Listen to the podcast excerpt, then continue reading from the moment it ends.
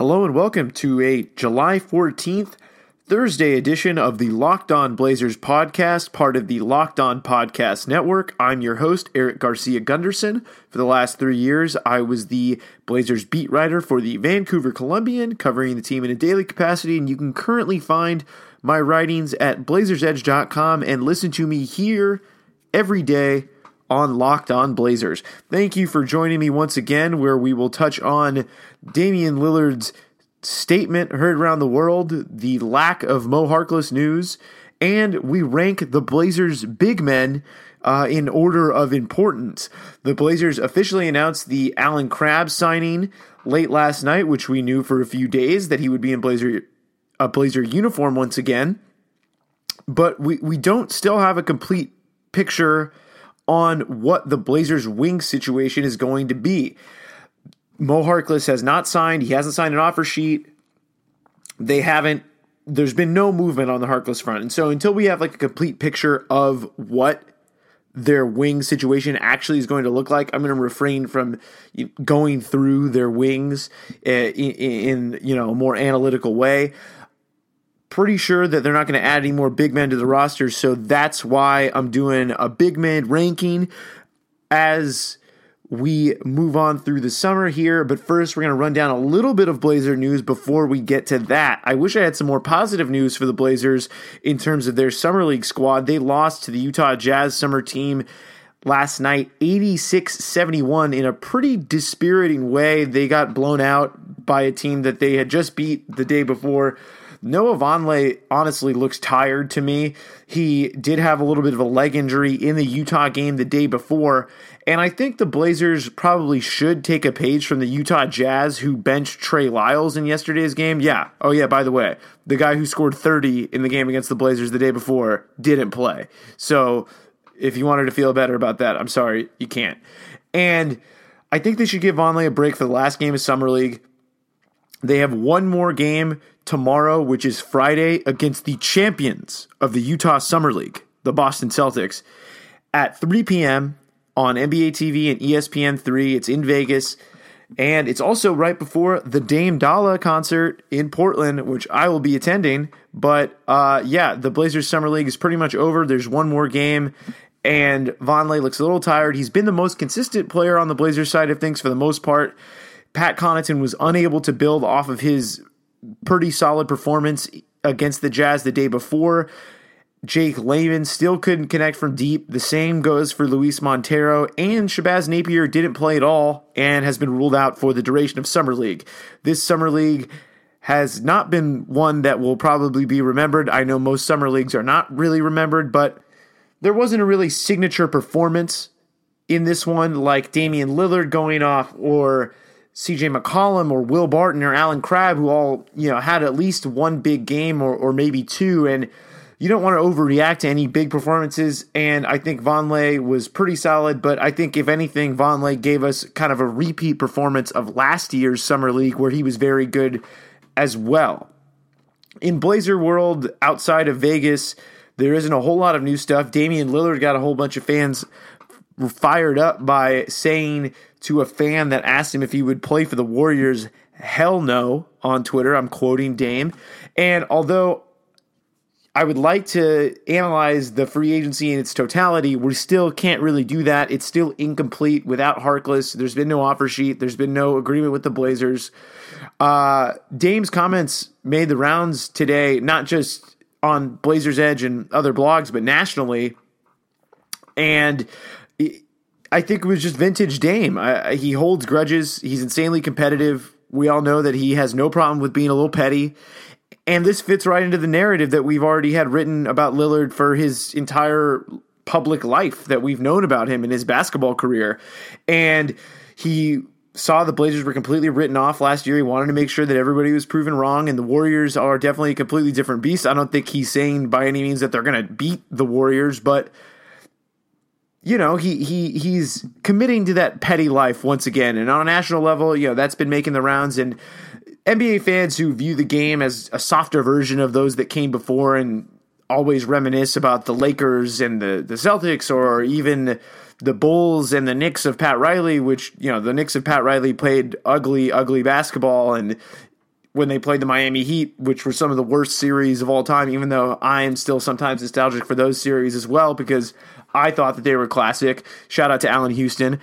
But Lillard's gone out of his way to make people feel, at least in this town, that he's a Portlander. And I think that that statement about the team that plays in his hometown was just another affirmation of the fact that he really cares about being in Portland and being a Blazer. And he lives in Oregon for most of the season. He works out at a facility when he's not on the road doing endorsement tours and stuff like that, like he was in China earlier this summer. And that has trickled down to a lot of guys on the team, I think guys like Allen Crabbe and Meyers Leonard followed Lillard's lead. They they spend the majority of their time here in Portland working out. CJ McCollum is a, a, man about town, man about the world. He was at the ESPYS last night. He was working at the Players Tribune, and you know, uh, but he spends a lot of time here working out. He works out with Portland's coaches in the off season, so that that work has trickled down to the Blazers and I, I think it does make a difference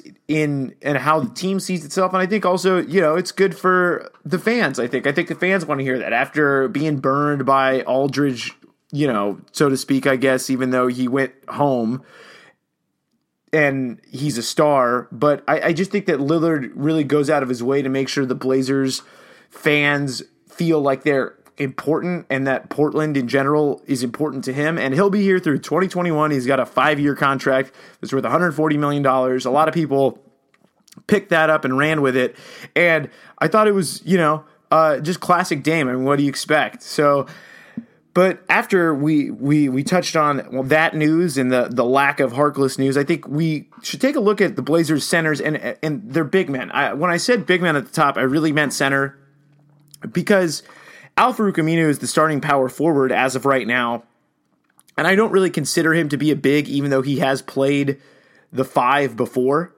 And uh, the Blazers are going to need their big men. This is going to be kind of tricky. They are playing a new style, but they're going to need big men because that's important still. You need not look any further than how Tristan Thompson and Kevin Love even made a huge difference on the NBA Finals to know that bigs in the NBA still matter, or even look at the the Spurs when they won the title. I know that was a, a different team, but and a different style of play, and they were veterans, and Tim Duncan's a legend, obviously, but uh, big men still matter in this league, and I think the Blazers have some really interesting questions when it comes to those guys. So, in terms of these rankings, I'm I'm ranking them in order of importance or the impact that I think that these guys will have on the team next year, not necessarily a talent or skill based ranking. I'm ranking them on who I think is going to have the biggest impact on the team and how they do and where they finish. And they brought in Festus Ezeli as a free agent. So the big men that I'm ranking are Ezeli, Meyers Leonard, who was brought back, Noah Vonleh, Mason Plumlee, and Ed Davis. So I will start my list, and I'll go with uh, we'll start backwards. Let's let's count down because uh, that's always more fun. So at number five, I have Noah Vonleh. Vonleh has the potential to be better than all of the guys ahead of him, but he's still just 20. And although he started last year, I can't really find any minutes for him right now. I, I and I think that Stotts is going to have a really tough time finding minutes for him next year. Think of the the games that he started last year in the same way that you thought of Nick Batum when Nick Batum was a rookie and started for the Blazers with Brandon Roy and LaMarcus Aldridge and Greg Oden and Steve Blake and all those guys. And I mean, Brandon Roy obviously loved playing with Nick Batum. I'll never forget when, aside, when Batum was saying, you know, at practice one day, he's like, Roy pointed to him and he's like, I want to, you know, I want to start. I want him to start. He, he really liked it. But that was also, this is way different from that, but it's the, still the same idea because Batum didn't really earn a lot of minutes. He didn't really finish games at all. And he was in a situation with the starters where he didn't need the ball, just like Vonleh didn't need the ball.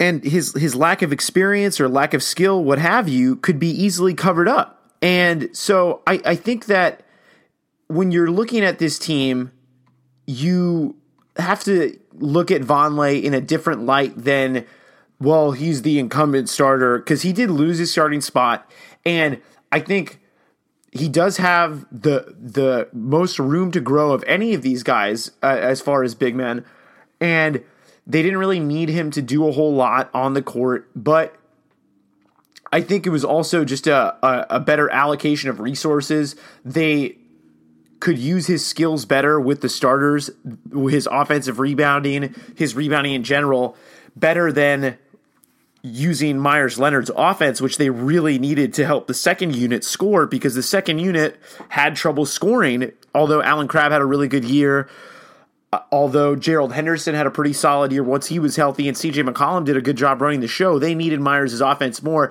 But as of right now, I would have Vonleh number five on the Blazers list of of big men slash centers.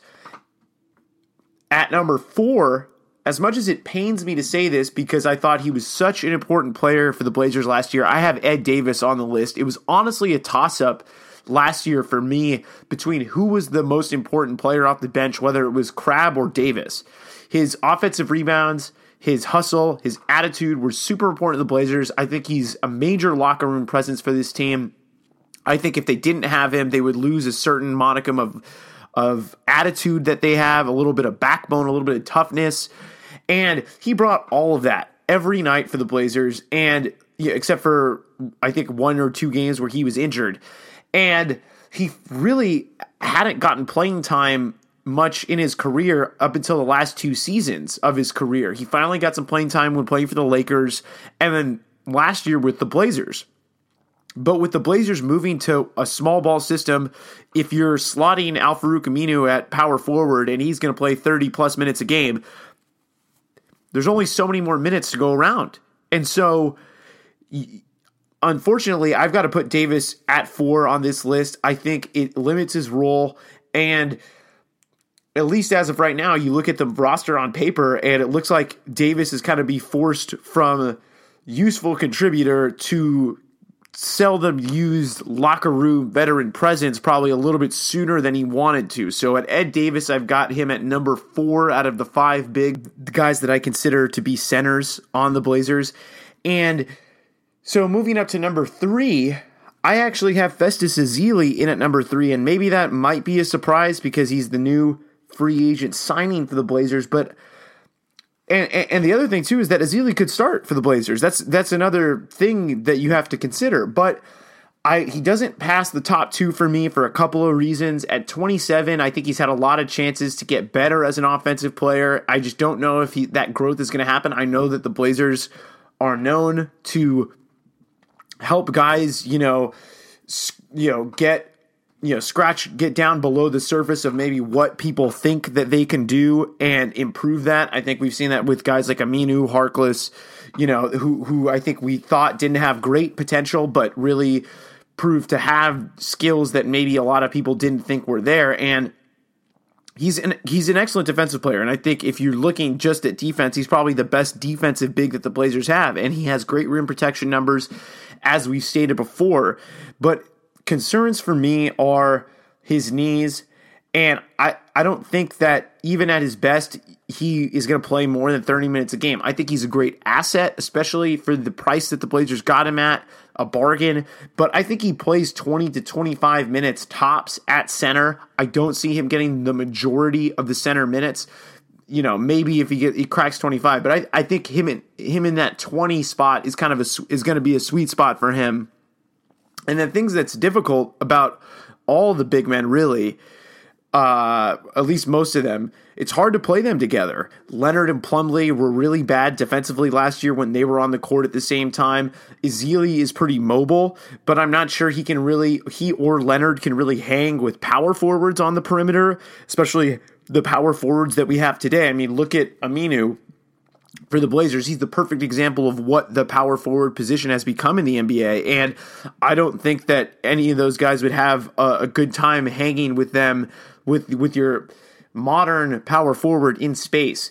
And I have Ezeli at number three, even though defensively he's probably the best. But I just think that he in terms of importance and the impact he's going to have on the team, I think it's going to be number three because I think you kind of know what you're going to get with him if he does play. And the worst case scenario is that he, you know, his knees limit him to really be able to play at all.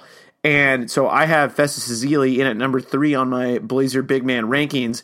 Number two, I have Meyers Leonard. And he's got one tool that nobody on the Blazers, at least in terms of their big man, and, and few people in the league in terms of big man possess with his size. With, with his size, is his three point shooting, and I think defensively he still has defensive potential. And you might say, okay, well we've given him four years to get better. He's not a good defensive player. I think that a lot of Blazer fans are just like enough. They don't want to watch Meyers Leonard continue to get better. But I'm telling you, you have to give him some time. I mean, he came to the league super, super raw had no idea how to play NBA defense, was completely, you know, turned around with the like deer in the headlights look, and you know his instincts still are not great. He doesn't have the greatest instinct. and I think a lot of times he's thinking the game more than just playing it. And maybe now with the fact that he is locked into a contract, he's going to be in Portland for the next four years at a four-year, forty-one million dollar deal. Maybe that eases and relaxes him a little bit and I think that if you can just let him play the game a little bit, he's really good. And I think that he was miscast a lot of times in power forward. Like I've said, he can sometimes play power forward against teams that play big. Teams like Utah, teams like the Spurs, if they play Gasol and Aldridge together. So it's not out of the question that he can play some power forward at times, and maybe he comes he adds a little quickness. Maybe he improves his footwork a little bit defensively, so he can keep up with some quicker guys. But I'm not going to count on that. But he, he he's still pretty mobile. I think he's got some defensive potential that still has been untapped. That still could get better. And if you play him with some really mobile guys, guys that can crash the rim, especially in the offensive glass, I think they would be in really good shape. And and you know, probably the biggest trepidation with playing him a lot is that he doesn't really have a lot of off uh, you know he's not a great he's not as good of an offensive rebounder as say Davis or Mason Plumlee but he his shooting is so important and for the Blazers second unit if they really want to reach the next level when the Blazers get Meyers making shots and playing well that's when they get to another level. And I think that we didn't really get to see that in the playoffs. And I think that had we seen it, the price on his contract probably wouldn't have been as team friendly, for one. But hustle stats are very important. I think they're more important actually when you're playing with CJ and Dame a lot. But where Leonard's going to be playing, which is mostly on the second unit, his buckets are going to be so important. And I think how Leonard plays with that second unit, how he performs on a regular basis, is going to be one of the most important things moving forward for this Blazers team, whether he's playing center, whether he's playing power forward. I think that Leonard is the second most important big man of all the guys that can play center or pow- you know center or a bigger power forward on this Blazers team. And finally, number one, I have Mason Plumlee, and I I've probably been a little harsh on Plums. But for all of his shortcomings, I still think Plumlee is the most effective big man on the team, especially with the Blazers starters. Now, I've knocked him for his lack of defensive impact, how he gambles a little too much on defense. I, have referred to him as a gunslinger before, not just because he's a really good passer, but because he takes a lot of chances on the defensive end. It looks like he's always going for the home run play rather than just making the smart play. But all of the hand wringing about Plumlee aside, I still think that his hustle, his basketball skills with the ball, especially to be able to alleviate the pressure off of Portland's ball handlers. And if you have him on the court, say with Turner, you know, I, I'm not a big fan of playing Turner with the starters, but if you have them all those guys on the court, they can all make plays, dribble with the ball. So, you know, even if a team plays sags off of them or doesn't really guard them, they can dribble drive, get to the, you know, and make things happen. If Plumlee can figure out a go-to move, he is almost definitely the Blazers' big man on the team, uh, Blazers' best big man because, you know, he is so good with the ball in his hands, except for the whole scoring part. He has a little floater. He doesn't really have a hook shot. Against the Warriors, he really struggled to finish, which a lot of people did. And Draymond Green is really good, and so is Bogut. But you need him to find a way to be able to score within five feet. And if he can do that, then he becomes even more dangerous. And I think Plumlee still has a great chance to be the starting center for the Blazers. I think the battle between him and Ezeli, I think, is what it really comes down to. Even though uh, I think Meyers Leonard is a little bit better than Ezeli, at least, or will have a more a bigger impact just because of how he can play offensively. I think the battle between Plumlee and Ezeli is going to be very interesting because. Ezeli does all these things defensively that you kind of wish Plumlee would do, but Plumlee is a really good hustle guy, and and the guys like playing with him. Uh, Lillard likes his toughness. He likes the fact that he can trust Plumlee in a close crunch time situation and give him the ball and know that it's not going to be a turnover. And so, as much as I've knocked Plumlee for some of his shortcomings, I still think he's going to be the most important big man for the Blazers next year because of all the things that he can do and how skilled he is on both ends of the court. And I think his hustle, uh, you look at his plus minus numbers, they were really solid last year, especially the ESPN real plus minus. He was excellent at that. And so, you know, I. I think getting Ezeli was crucial. I thought it was a big move. I thought I thought it was a solid move. I think it helps the Blazers. I think it's an asset, but I still don't think he's going to be the most important big man on the team. And I think that Plumlee, for all of my criticism of him, I still think he's going to be the most important big man on the team. So let's go to the rankings. I got number one, Mason Plumlee in terms of importance. Number two, Meyers Leonard. Number three, Festus Ezeli. Number four, Ed Davis. And number five, Noah Vonleh. The Blazers are just carrying five true bigs, really. Uh, they really Neil Olshey told reporters at the Evan Turner press conference that they shifted their focus to adding talent on the perimeter. So they're clearly looking to be a more perimeter oriented team with the small ball. I think Aminu starting at four also is a sign of that. So those big men will still matter. They're still going to have an impact on the team. Just because the Blazers are going small does not mean they are not going to need these guys in certain situations and especially when the playoffs come. Thanks for joining me on another episode of the Locked On Blazers podcast, part of the Locked On Podcast Network on Audio Boom. I have been your host, Erik Garcia Gundersen. You can subscribe to us on iTunes or our RSS feeds. Please leave us a five star review because it really helps the podcast. You can follow me on Twitter at Erik underscore Gundersen. You can follow the podcast at Locked On Blazers on Twitter. And if you have any questions, you can send them to an email that we have for the podcast, locked on blazers, all lowercase, one word at gmail.com. So that's locked on blazers at gmail.com. I've got some great guests lined up for you for the upcoming week. We will definitely have some pods to keep you occupied throughout your weekend.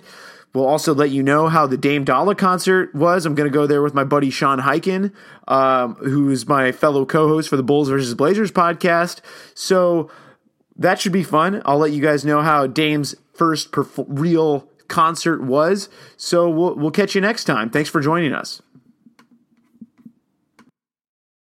Ace is the place with the helpful hardware, folks. It's Ace's biggest LED light bulb sale of the year. Right now, buy one, get one free on our best selling LED light bulbs. Our four pack of LED bulbs is $9.99, and our two pack of LED floodlights is only $12.99. Buy one, get one free. There's no limit on how much you can save, so stock up now. Hurry in. Buy one, get one free on long lasting 10 year LED bulbs now through Monday, only at your neighborhood Ace. See participating stores for details.